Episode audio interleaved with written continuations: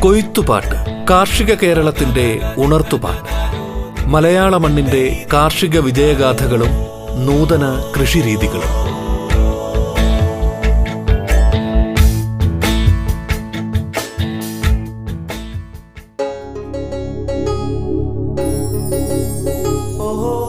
നമസ്കാരം പ്രിയ ശ്രോതാക്കളെ. ആടുവളർത്തലിന്റെ അടിസ്ഥാന പാഠങ്ങൾ എന്ന വിഷയത്തിൽ മണ്ണുത്തി കേരള കാർഷിക സർവകലാശാലയിലെ കമ്മ്യൂണിക്കേഷൻ സെന്ററിലെ assistant professor doctor Gigin D സംസാരിക്കുന്നു.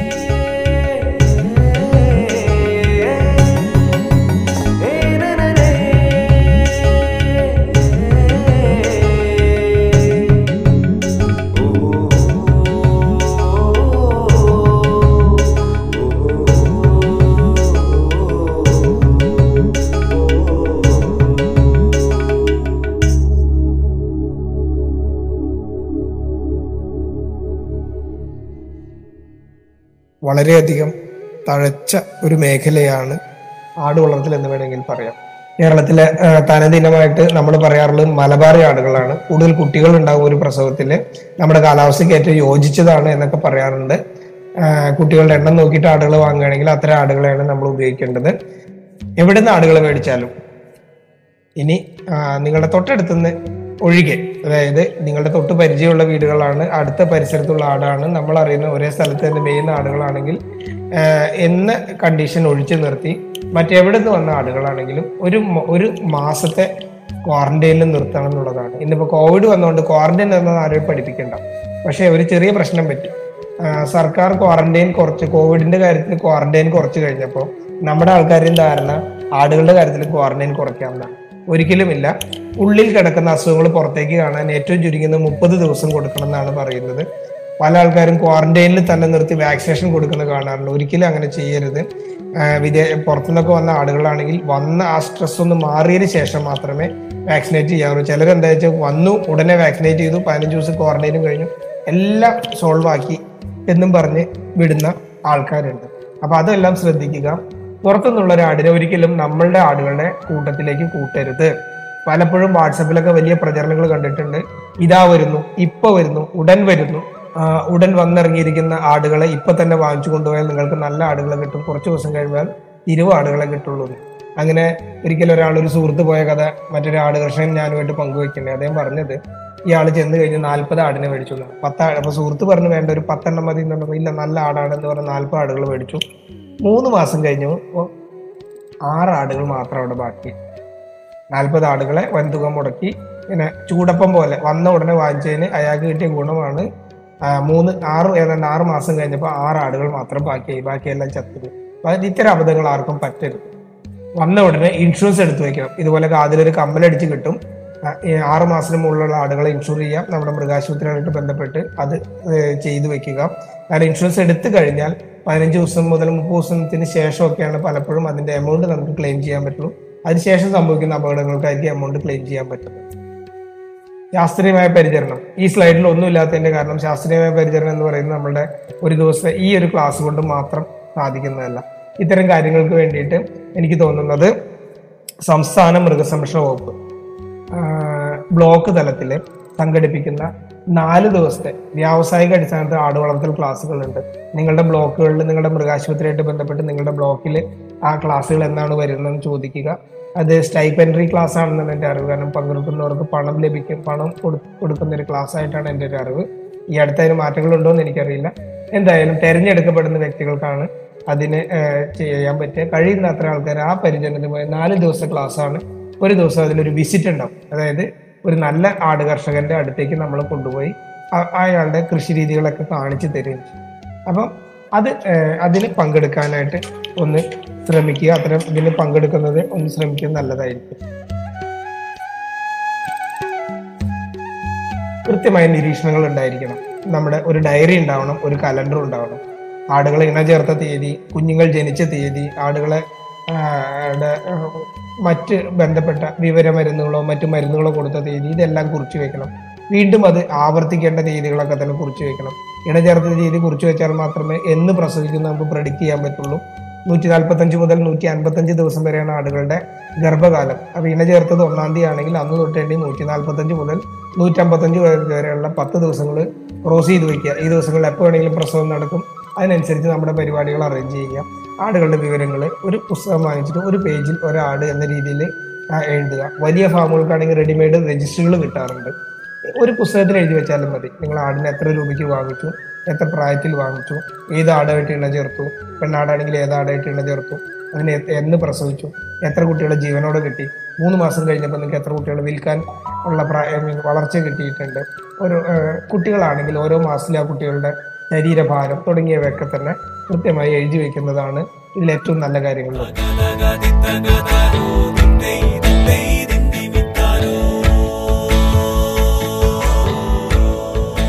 കൊയ്ത്തുപാട്ട് കാർഷിക കേരളത്തിന്റെ ഉണർത്തുപാട്ട്. മലയാള മണ്ണിന്റെ കാർഷിക വിജയഗാഥകളും നൂതന കൃഷിരീതികളും.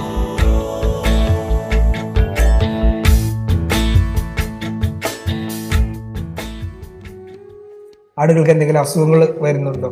ഡെയിലി രാവിലെ എണീറ്റ് രണ്ട് സ്ഥലങ്ങളാണ് മൂന്ന് സ്ഥലങ്ങളാണ് നോക്കേണ്ടത്. ഒന്ന് മുഖത്ത് നോക്കണം. മൂക്കൊലിപ്പോ കണ്ണുനീരോ അങ്ങനെ പോലത്തെ എന്തെങ്കിലും ഉണ്ടോ? പെണ്ണാടുകളാണെങ്കിൽ അകിട്ടിൽ നോക്കണം. മറ്റേത് ആടുകളും പുറകിലേക്ക് നോക്കണം. വയറിളക്കോ മറ്റെന്തെങ്കിലും പ്രശ്നങ്ങളുണ്ടോ എന്ന്. കൂട്ടിൽ വീണ് കിടക്കുന്ന കാഷ്ടം നോക്കുക. ഇതുപോലെ ചാണകമായിട്ടാണോ കിടക്കുന്നത്? അതോ കാട്ടം തന്നെയായിട്ടാണോ കിടക്കുന്നത്? ഇതെല്ലാം തന്നെ നമ്മൾക്ക് ചില ആടുകൾ തരുന്ന ചില സൂചനകളാണ് അവയ്ക്ക് അസുഖങ്ങളുണ്ട് എന്നുള്ളത് ഇതുപോലെ കാഷ്ടത്തിൽ ഇതുപോലെ എന്തെങ്കിലും കാണുന്നുണ്ടോ? മൂത്രം ദിവസത്തിൽ ഒരു തവണയെങ്കിലും മൂത്രം കാണാൻ ശ്രമിക്കുക.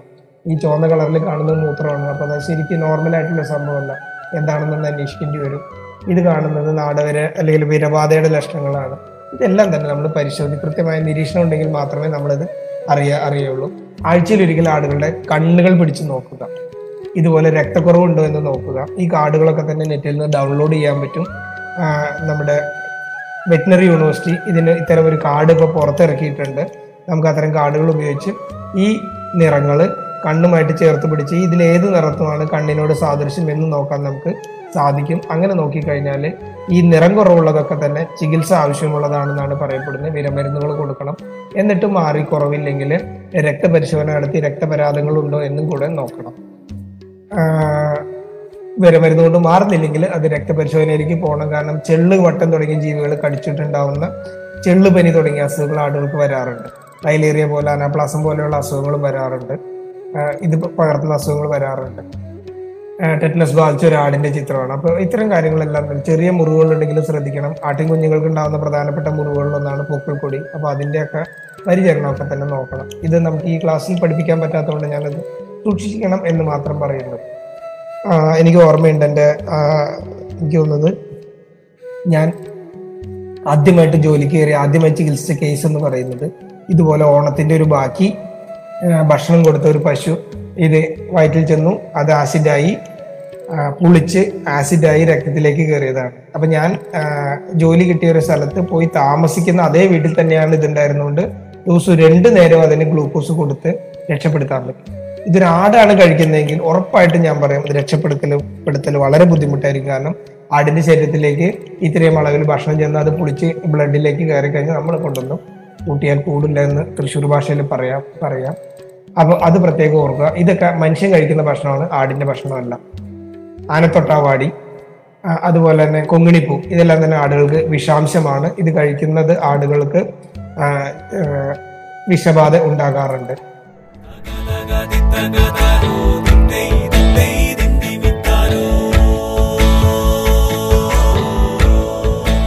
കൊയ്ത്തുപാട്ട് കാർഷിക കേരളത്തിന്റെ ഉണർത്തുപാട്ട്. മലയാള മണ്ണിന്റെ കാർഷിക വിജയഗാഥകളും നൂതന കൃഷിരീതികളും. ഇടവേളയ്ക്ക് ശേഷം കൊയ്ത്തുപാട്ട് തുടരും.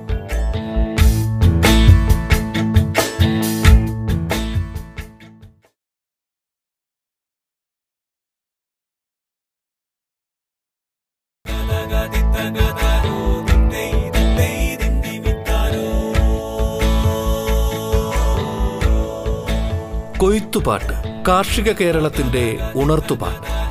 മലയാള മണ്ണിന്റെ കാർഷിക വിജയഗാഥകളും നൂതന കൃഷിരീതികളും.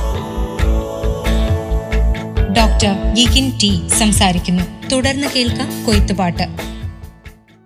ഒരാളെ നമ്മുടെ ഫാമിലേക്ക് കടത്താതിരിക്കുക ആവശ്യമില്ലാതെ. ഡോക്ടർ അടക്കമുള്ള ആൾക്കാർ വരികയാണെങ്കിൽ അവർക്ക് അകത്ത് കയറേണ്ട ഒരു ആവശ്യമുണ്ടെങ്കിൽ അവർക്ക് വേണ്ടിയിട്ട് ഒരു പുതിയ ജോഡി ചെരുപ്പ് അവിടെ വെക്കുക. കാൽ വൃത്തിയാക്കാതെ അകത്ത് കയറാതിരിക്കുക. നമ്മളാണെങ്കിൽ പോലും പുറത്ത് പോയി കഴിഞ്ഞാൽ വന്നാൽ ആ ചെരുപ്പ് ഉപയോഗിച്ച് കൂട്ടിലേക്ക് കയറാതിരിക്കുക. നമ്മളൊക്കെ ചിലപ്പോൾ ഭംഗിക്ക് അല്ല ഓരോ കാര്യങ്ങൾക്കും വേണ്ടി ചിലപ്പോൾ മറ്റു ആട്ടിൻകൂടുകളിലൊക്കെ പോകും. അപ്പോൾ ആട്ടിൻകൂടിന്റെ അകത്ത് ഉപയോഗിക്കാനായിട്ട് ഒരു ചെരുപ്പ് ഉപയോഗിക്കുക. ആ ചെരുപ്പ് മറ്റൊരു മറ്റൊരു സ്ഥലത്തേക്ക് കൊണ്ടുപോകാതിരിക്കുക.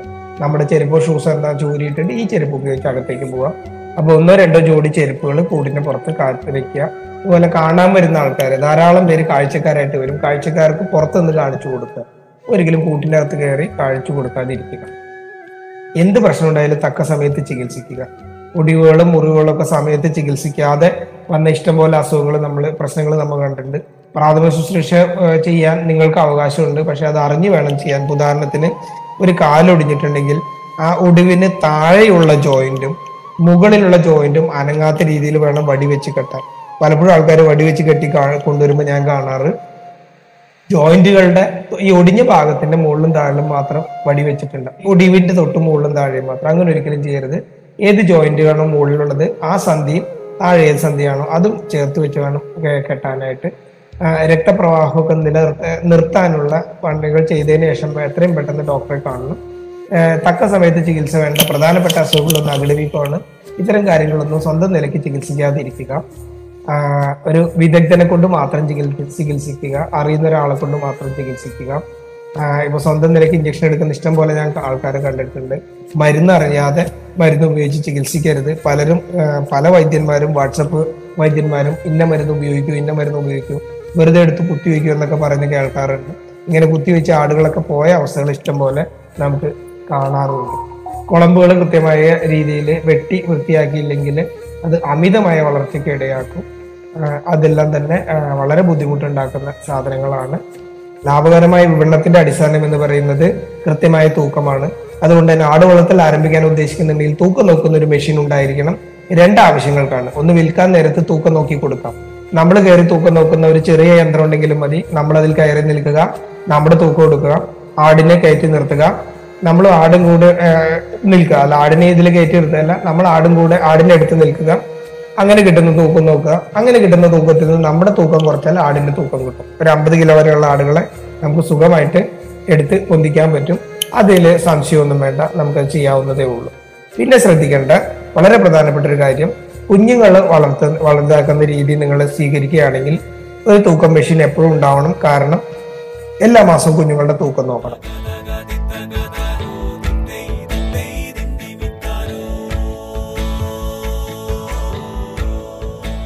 കൊയ്ത്തുപാട്ട് കാർഷിക കേരളത്തിന്റെ ഉണർത്തുപാട്ട്. മലയാള മണ്ണിന്റെ കാർഷിക വിജയഗാഥകളും നൂതന കൃഷിരീതികളും.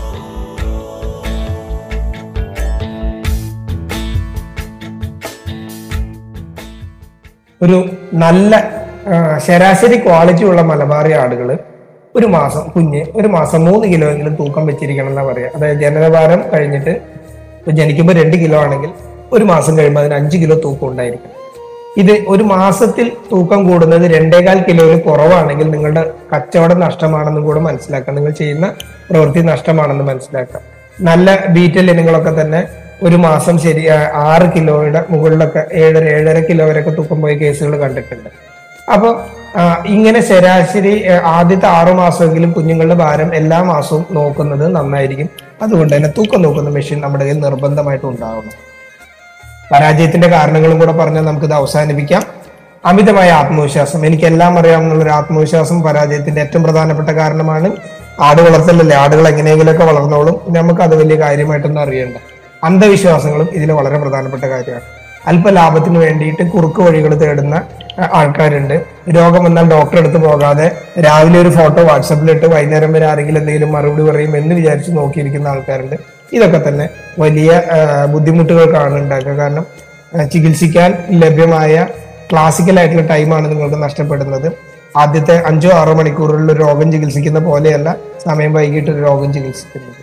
ചതിക്കുഴികളുണ്ട്. നേരത്തെ ഞാൻ പ്ലാസ്റ്റിക് ഫ്ലോറിന്റെ അടക്കം കാര്യങ്ങൾ പറഞ്ഞ പോലെ അതല്ലെങ്കിൽ നമ്മളുടെ അറിവില്ലായ്മ കൊണ്ട് ഇപ്പം നല്ല കാണാൻ നല്ല തടിയുള്ള ഒരു ആടിനെ അറിവില്ലായ്മ കൊണ്ട് എടുത്തു വരുന്നു. അതിന് ചിലപ്പോൾ രക്തക്കുറവുണ്ടെങ്കിൽ അത് നമുക്ക് നഷ്ടമാകുന്നു വന്നപാട് കിടന്നു പോകുന്നു. അങ്ങനെയൊക്കെ ഇഷ്ടം പോലെ സംഭവിക്കാറുണ്ട്. പകർച്ചവ്യാധികൾ. ഇത് പലപ്പോഴും വരുന്നത് അന്യസംസ്ഥാനത്തുള്ള ആടുകളെ വാങ്ങുമ്പോഴും തൊണ്ണൂറ് ശതമാനം അന്യസംസ്ഥാനത്തുള്ള ആടുകൾ വാങ്ങുമ്പോഴാണ് വരുന്നത്. ഇതുപോലെ തന്നെ വലിയ ഫാമുകളെന്ന് അവകാശപ്പെടുന്ന കച്ചവടക്കാരുണ്ട്. വലിയ തോതിൽ ഞങ്ങൾ ഇവിടെ ഉണ്ടാക്കിയിട്ടുള്ള ആടുകളാണെന്നൊക്കെ പറയും. നമ്മൾ ഏത് ഫാമിലേക്ക് പോവുകയാണെങ്കിലും ആ പരിസരത്ത് ഒരു അഞ്ച് രണ്ടോ മൂന്നോ വീട്ടുകാരോട് അന്വേഷിക്കുന്നത് നല്ലതായിരിക്കും. അപ്പോൾ അങ്ങനെ കിട്ടുന്ന പകർച്ചവ്യാധികൾ നമുക്ക് ബുദ്ധിമുട്ടായിരിക്കും. വ്യാജ ചികിത്സകൾ ഇഷ്ടം പോലെ സംഭവിക്കാറുണ്ട്. പിന്നെ മനസ്സിലാക്കേണ്ട ഒരു കാര്യം ഏറ്റവും പ്രധാനപ്പെട്ട ഒരു പരാജയ കാരണം മലയാളിയുടെ ഒരു സ്വഭാവമാണ്. നിങ്ങൾക്ക് പലർക്കും പരിചിതമായ ഒരു സിനിമയാണ് ഓം ശാന്തി ഓശാനയിൽ. വണ്ടി വഴിയിൽ നിന്ന് പോകുന്നു. അദ്ദേഹം കാറിന്റെ ബോണറ്റ് തുറന്ന് ഇങ്ങനെ കുത്തി ഒരു അവിടെ ഇത് കുത്തി വെച്ച് തുറന്ന് നോക്കുകയാണ്. അപ്പോൾ ഭാര്യ ചോദിക്കും ഓ നിങ്ങൾക്ക് ഇതൊക്കെ അറിയാമോ? എന്ന് ചോദിക്കും. അദ്ദേഹം മറുപടി പറയുന്നത് "ഇതൊക്കെ അറിഞ്ഞിട്ടൊന്നുമല്ല. കാറ് നിന്ന് പോയാൽ ഇത് തുറന്നു നോക്കുന്ന എല്ലാവരും ചെയ്യുന്നതാണല്ലോ. എന്ന് ഇതുപോലത്തെ ചില കാര്യങ്ങൾ ഈ ഈ സംരംഭം നഷ്ടമാകുന്നതിന്റെ ഏറ്റവും പ്രധാനപ്പെട്ടതാണ് അതായത് എന്തെങ്കിലും പ്രശ്നം വന്നാൽ എല്ലാവരും ചെയ്യുന്നത് പോലെ നമ്മളും ചെയ്യുക എന്നുള്ളത്. അതല്ല വേണ്ടത്. കൃത്യമായ അറിവുകൾ നിങ്ങൾക്ക് ഉണ്ടാവണം നേരത്തെ ഞാൻ പറഞ്ഞ ക്ലാസ്സുകളിൽ പങ്കെടുക്കാം. ഇല്ലെങ്കിൽ വ്യാവസായിക അടിസ്ഥാനത്തിൽ ആട് വളർത്തലിനെ കുറിച്ചിട്ട് ഞാൻ എഴുതിയൊരു പുസ്തകം നിങ്ങൾക്ക് ഉപകാരപ്പെടുമെങ്കിൽ കേരള ഭാഷ ഇൻസ്റ്റിറ്റ്യൂട്ട് പ്രസിദ്ധീകരിച്ച പുസ്തകമാണ്. ഭാഷ ഇൻസ്റ്റിറ്റ്യൂട്ടിലെ ശാഖകളിൽ നിന്ന് വാങ്ങാൻ കിട്ടും. നാനൂറ്റി നാൽപ്പത്തി ആറ് പേജുകളാണ്. ഏതാണ്ട് നാൽപ്പത് കളർ പേജും നാനൂറ്റാറ് അല്ലാത്ത പേജുകളും ഉണ്ട് ഇരുന്നൂറ്റി അറുപത് രൂപയാണ് ഈ പുസ്തകത്തിന്. വിലയുള്ളത് ഇത് വാങ്ങി നിങ്ങൾക്ക് വായിക്കാവുന്നതുമാണ്. നിങ്ങൾക്ക് വിവരങ്ങൾക്ക് ആവശ്യമായ കാര്യങ്ങൾ ഒരുവിധം കാര്യങ്ങൾ ഇത് പറഞ്ഞതിന്റെ വിശദമായ കാര്യങ്ങൾ അതിലുണ്ട് എന്നാണ് ഞാൻ വിശ്വസിക്കുന്നത്.